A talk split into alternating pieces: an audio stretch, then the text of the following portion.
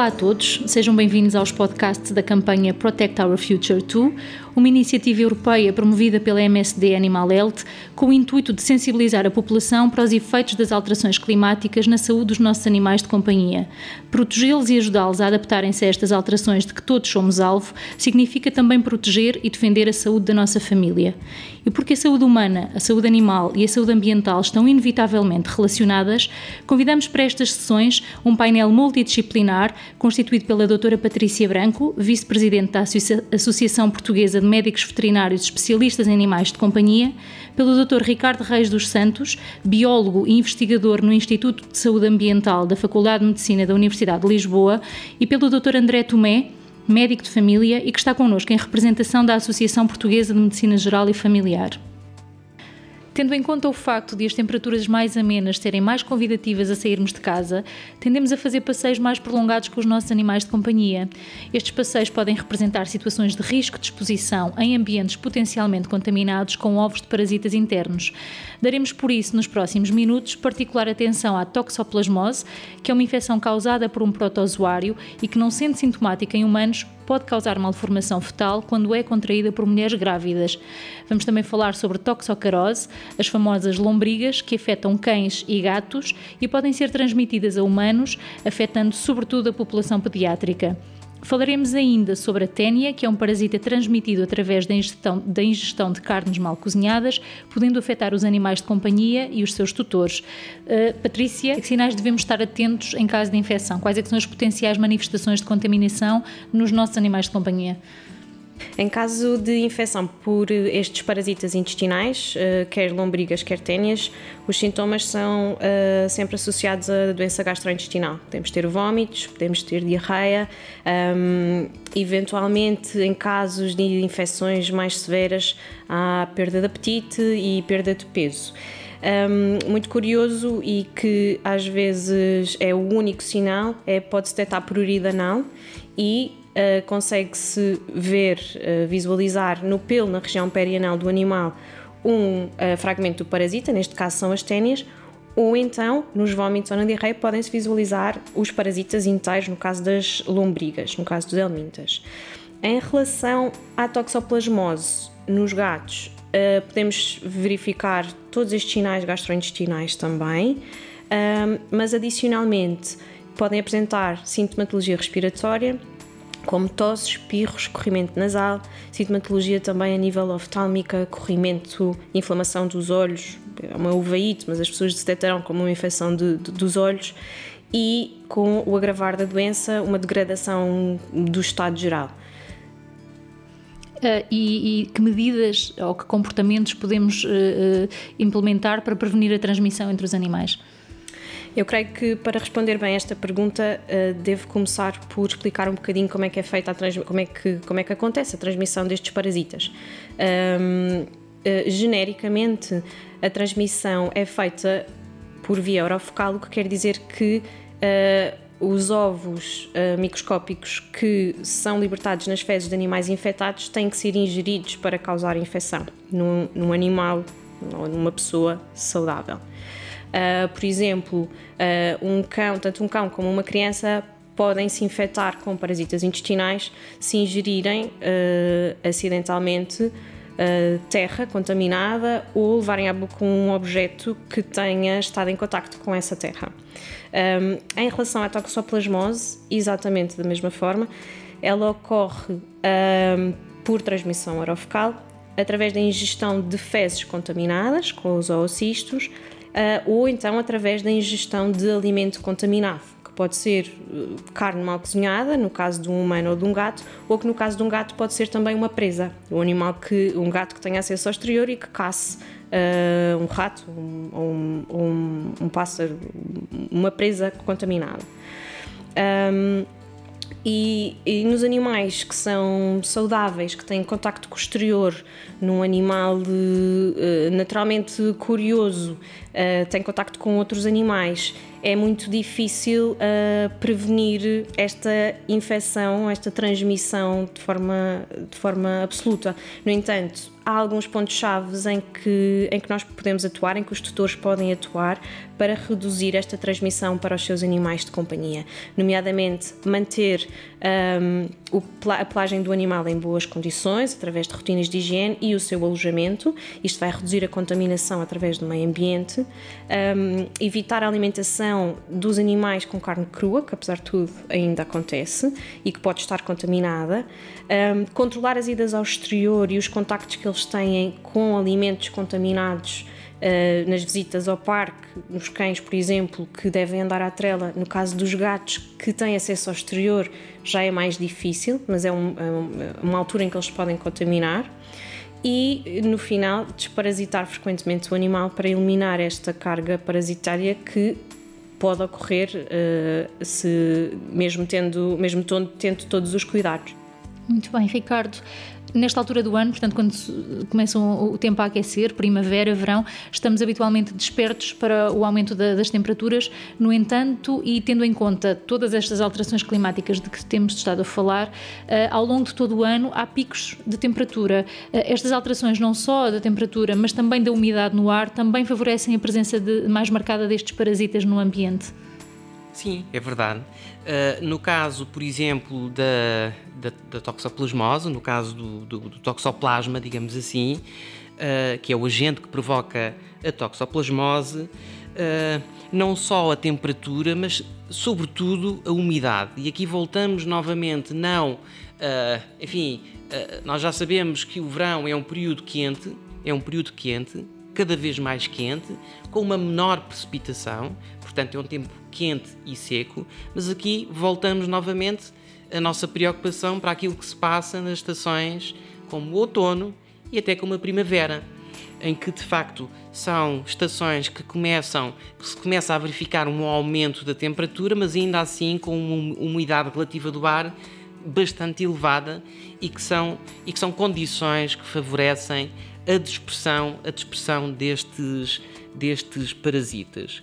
Por outro lado, eu devo dizer que não é só o parasita em si, ou seja, não é só estes ocistos que, que, que se estava aqui a falar, que, que, são libertados para o meio ambiente e que são de facto muito resistentes, conseguem, conseguem subsistir nestes ambientes durante muito tempo uh, e, e, contaminar diferentes, diferentes matrizes, inclusivamente o solo, como a, a, a doutora Patrícia já referiu, mas também a água nomeadamente a água dos rios. E muitas vezes há aqui um efeito de arrastamento uh, destes, destes, destes ocistos para o meio fluvial que depois chega até uh, enfim, ao mar aberto, ao oceano, e começa já a haver alguma preocupação com transmissões ao nível costeiro. Ao nível costeiro. Portanto, como se vê, aqui também a, a, transmissão não é só do ponto de vista animal humano, uh, mas também começa a haver já uma, uma transmissão animal humano e depois com outras, por exemplo, comida uh, crua, mal lavada, uh, alimentos mal lavados, a carne mal passada, enfim, nomeadamente a carne de porco, mas também através da água e de outros produtos alimentares contaminados. e, portanto, de facto, há aqui uh, uma multiplicidade. Uh, aliás, até devo dizer que, uh, como também há outros, o gato aqui é um, um, um hospedeiro definitivo que excreta o parasita pelas fezes. Mas depois, como também já foi referido, nomeadamente as aves, pequenos roedores, esses animais, de alguma forma, também a sua densidade é afetada pelas próprias alterações do clima e, portanto, afeta a sua distribuição geográfica, a sua densidade, os padrões de migração desses animais, o que significa que aumenta cada vez mais, é um efeito aumentativo, uh, aumentando assim, consequentemente, o risco. O risco. Uh, eh, portanto. Uh... É um ciclo. No fundo, há aqui um ciclo de, de, transmissão entre animais, humanos e o ambiente, como acabou de, de referir. Exatamente. André, no contexto da atividade clínica dos cuidados de saúde primários, são frequentes os casos de contaminação de humanos a partir dos seus animais de companhia? Um, é um pouco difícil responder a esta pergunta, um, tentando dividir esta pergunta em, em, em duas fases. Primeiro, eh, muitas vezes estas infecções são assintomáticas, ou pelo menos na fase inicial não se manifestam, pelo que não são diagnosticadas. O diagnóstico acaba por ser a posteriori. nesse sentido, alguns estudos apontam para que, por exemplo, a, a, a prevalência de, de, de lombrigas eh, varia muito a nível mundial. Em alguns países ocidentais, estima-se que cerca de 2 a 5% dos adultos saudáveis nas zonas urbanas ou entre 14% e 30% das pessoas em zonas rurais tenham evidência serológica de eventualmente ter tido um contacto com, com, com, este organismo, atual ou passado. Relativamente ao toxoplasmose, um estudo de 94 disse, calculou que, que, que a seroprevalência, ou seja, a, a através de análises, constatou-se que cerca de 59% das pessoas adultas já tiveram contacto com este, com este organismo em alguma altura da sua vida. Não significa uma infecção ativa, mas uma infecção passada. Neste sentido, Sendo feito um diagnóstico de qualquer uma destas infecções, eh, pode ser difícil estabelecer uma relação direta entre, entre a infecção humana e uma infecção animal, nomeadamente relativamente aos seus animais de estimação. No caso da toxoplasmose, há protocolos de vigilância e despiste durante a gravidez, mas no caso da toxocarose ou da ténia, nomeadamente em crianças, que sinais o levam a ponderar um eventual diagnóstico de contaminação por um destes parasitas? A suspeita acaba por surgir muitas vezes em, em, sinais ou manifestações referidos pelos próprios pais, quando, quando detectam nas fezes, por exemplo, pequenos barros de arroz ou mesmo lombrigas, uh, e é nessa altura que muitas vezes nos chamam a atenção que identificaram e perguntam o que é que pode ser, se pode ser necessário algum tratamento, se pode ser necessário alguma coisa. Um, a presença de outros, de outros sintomas, de outras queixas, como as dores abdominais, a perda de peso, diarreia, barriga inchada, uh, pode surgir aqui uma infecção por ténia, tal como em relação às lombrigas. No caso das lombrigas, no entanto, uh, que acontece tipicamente entre os 2 e os 7 anos, podem surgir outros sintomas que sugerem até uma evolução do quadro, para quadros mais graves, uh, nomeadamente queixas de tosse tosse ou de pieira, ou assobio na respiração, aumento de gânglios, por vezes o próprio aumento do, do fígado, a presença de febre ou de lesões cutâneas, que podem surgir, lá está, com esta evolução e agravamento da infecção.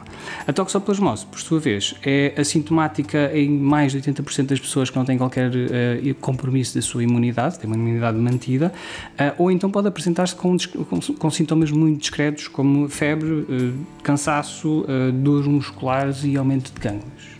E quais é que são destas uh, que, que, aqui estamos a falar, quais é que são as infecções mais comuns e ou mais graves e qual é que é a melhor estratégia para a prevenção deste tipo de contágios? Um, como eu referi, pode ser difícil de facto identificar estas infecções uh, por parasitas internos, uh, pelo que é difícil muitas vezes conseguir detectar quais é que são as mais frequentes. Provavelmente da frequência de uma consulta, a, a presença de, de, de, de, das ténias ou a presença das lombrigas acabam por ser geralmente aquelas que são mais frequentemente referidas. Um, destas parasitoses, naturalmente que, que a mais grave ou com maior potencial de gravidade acaba por ser a toxoplasmose, uh, como eu, toxoplasmose em grávidas. Como eu já referi, na maior parte de, de, há uma grande proporção de pessoas que têm ou já tiveram contacto com, com a toxoplasmose. Um, na maior parte das vezes é assintomática, quando surge pode dar sintomas ligeiros. Na grávida, no entanto, isso pode ser um bocadinho diferente ou mais significativo, não pela mãe em si, mas pelas anomalias que podem surgir ou pelos problemas de saúde que podem surgir a nível do feto, a nível neurológico neurológico, com posterior atraso mental, convulsões ou mesmo alterações da visão. No entanto, acaba por ser um, um, pouco frequente, uh, não só porque esta infecção em si não é muito frequente, como geralmente nas vigilâncias das grávidas acaba por ser feita uma recomendação de cuidados particulares para evitar estas, estas infecções como forma de tentar evitar este tipo de contágios. Uh, apesar de cada uma poder ter particularidades uh, uh, específicas, pode resumir-se essencialmente à, à, devida preparação dos alimentos e uma higiene regular. No caso das térnias e das lombrigas, deverá ser evitada a ingestão de carne crua mal cozinhada, lá está. Em relação às lombrigas, será também relevante a higiene após frequentar parques, pátios ou caixas de areia, nomeadamente que sejam frequentados também por animais. a eliminação imediata de fezes dos, dos nossos animais de estimação e uh, principalmente a sua desparasitação regular. Lá está. Relativamente à toxoplasmose, as, recomendações que, que, deverão ser transmitidas à, à, à grávida. Uh, Prende-se principalmente com a ingestão de água segura, evitar fontes não claras, ou, por exemplo, beber em riachos, em passeios, por exemplo. Uh, a lavagem regular e frequente e sistemática de frutas, legumes, de saladas.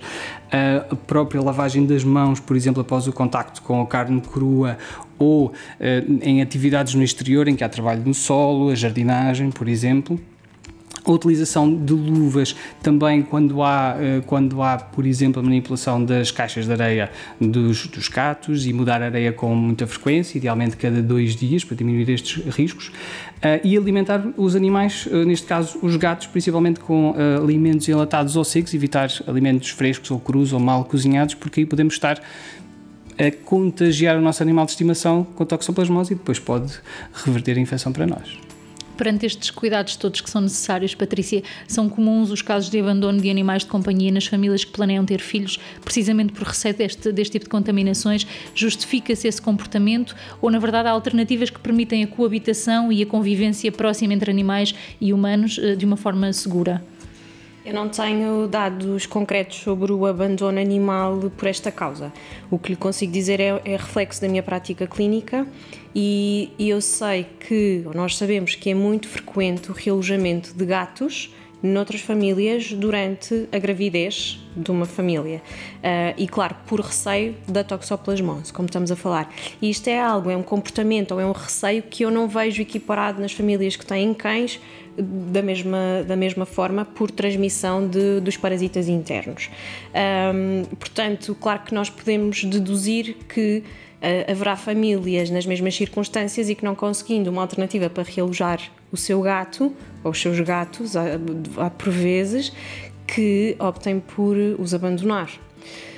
Um, mas claro que, como, como o André estava a dizer, um, existem precauções que podem ser tomadas para evitar esta infecção e, portanto, é um comportamento que não, não se justifica. Uh, as precauções a ter já foram referidas em parte, mas eu posso, posso voltar a frisar. Um, é importante a remoção frequente das fezes dos gatos dentro de casa, na, na liteira, e uh, utilizar luvas para o fazer, e é um procedimento que não deve ser feito pela grávida, mas que deve ser feito nem por, nem por uma pessoa imunocomprometida, como também já falámos, mas uh, por outra pessoa, idealmente, e deve estar sempre associada a uma boa higiene das instalações, do, do, do, dos utensílios e, e, e das mãos. Eu creio que é também importante referir que os gatos apenas são uma fonte de contágio precisamente se os próprios gatos incorrerem num comportamento de risco. A maior parte dos nossos gatos de interior, de, da população um, urbana, que o gato não tem acesso a carne crua, não tem acesso a presas para, para caçar, um, não está uh, ele próprio em risco de ser contagiado por toxoplasmose e, portanto, também não é capaz de o disseminar. Portanto, queria dar aqui uma palavra de, de, de tranquilizadora à maior parte do, das famílias, sendo que devem sempre, no final, aconselhar-se com o seu médico veterinário e com o seu médico de família. Uhum. Portanto, na fase de, de, então da gravidez há esse maior risco de abandono uh, de, de, dos gatos. Com os cães, geralmente o, o, medo surge depois, quando nasce a criança, quando começa a gatinhar, quando põe as mãos no chão, a seguir leva as mãos à boca. Quais é que são os riscos reais, André, uh, dos pelos dos animais, da ingestão ou inalação dos pelos dos animais? Quais é que, quais é que são os potenciais riscos para a saúde? Obviamente dos adultos, mas aqui uh, falando concretamente de crianças. Uh, no caso de, de, de, de animais que, que que possam eventualmente frequentar o exterior, lá está, será sempre útil e, como já foi referido, ter uma higienização regular dos animais para ter um pelo limpo, um pelo saudável, alimentar bem os animais, obviamente, e fazer a desparasitação e a prevenção regular. Um, a, a, probabilidade de haver alguma transmissão de, de infecções possíveis através do pelo é, muito, é, é raro, não é frequente, não, não, não é fácil identificar casos em que isso possa, ter, possa acontecer. Muitas vezes a, a questão da inalação do pelo está, está mais mais associado aos maiores receios têm a ver com as queixas alérgicas que possam daí advir. Uh, e, e, nesse aspecto, um, lá está, como foi referido, muitas vezes acabam por se abandonar os animais, nomeadamente cães, posteriormente, mesmo gatos, com receio das alergias. Um, há alguns estudos atualmente que, que, que nos dizem que um, a exposição de crianças em tenra idade a estes animais de estimação, primeiro que tudo, não parece aumentar o risco de alergias posteriores. Esse é um ponto relevante porque não reforça a necessidade de estar a afastar as crianças dos animais. Depois existem alguns estudos uh, mais recentes que, que, que, que, precisam de maior esclarecimento, precisam de um maior aprofundamento destes dados, mas que apontam que, por exemplo, a exposição uh, das crianças a cães, especificamente a cães, podem diminuir o risco futuro de desenvolverem, por exemplo, asma ou infecções respiratórias. Portanto, há aqui uma proteção imunitária. Neste momento ainda é difícil dizer isso com segurança. Há alguns estudos que apontam nesse sentido. Talvez daqui a uns anos tenhamos mais informações. Muito bem. Ricardo, esta proteção imunitária faz sentido do, do ponto de vista biológico? Este contacto e esta proximidade entre as crianças e os animais? Faz, faz muito sentido eh, e eu até diria mais, não só com os animais, mas também com o ambiente exterior. Uh, há uma tendência para nós pensarmos que as crianças devem crescer dentro de um ambiente, digamos assim, estéril, protegendo-as de, de, do pó, protegendo-as de, mexer na, na areia, uh, na terra. Uh, enfim, tem a ver um pouco também com o contexto citadino, mas de facto aquilo que se tem observado é que as crianças, quando nascem, aliás, já mesmo dentro da barriga da mãe, começam a construir a sua imunidade. Eh, sobretudo naquilo que nós, nós, todos nós temos na nossa, nos nossos intestinos uma coisa que se chama flora intestinal, que são um conjunto de bactérias muito diversificado. Aliás, existem mais do ponto de vista solar, uma curiosidade, existem mais células bacterianas do que células humanas, o que coloca aqui questões muito uh, relevantes em termos de identidade humana, não é? Uma vez que somos mais células bacterianas do que células humanas. Mas o que é verdade é que, de facto, esta construção desta imunidade nas crianças é fundamental. Uh, sobretudo no primeiro ano de vida. Temos muito mais a ganhar nesta, nesta convivência e aqui a chave está mais uma vez na prevenção, na proteção, na desparasitação uh, e o abandono claramente então não, não é uma solução. Creio que são estas as mensagens essenciais deste podcast. Mais uma vez obrigada a todos pela vossa participação e pelos vossos esclarecimentos e até breve.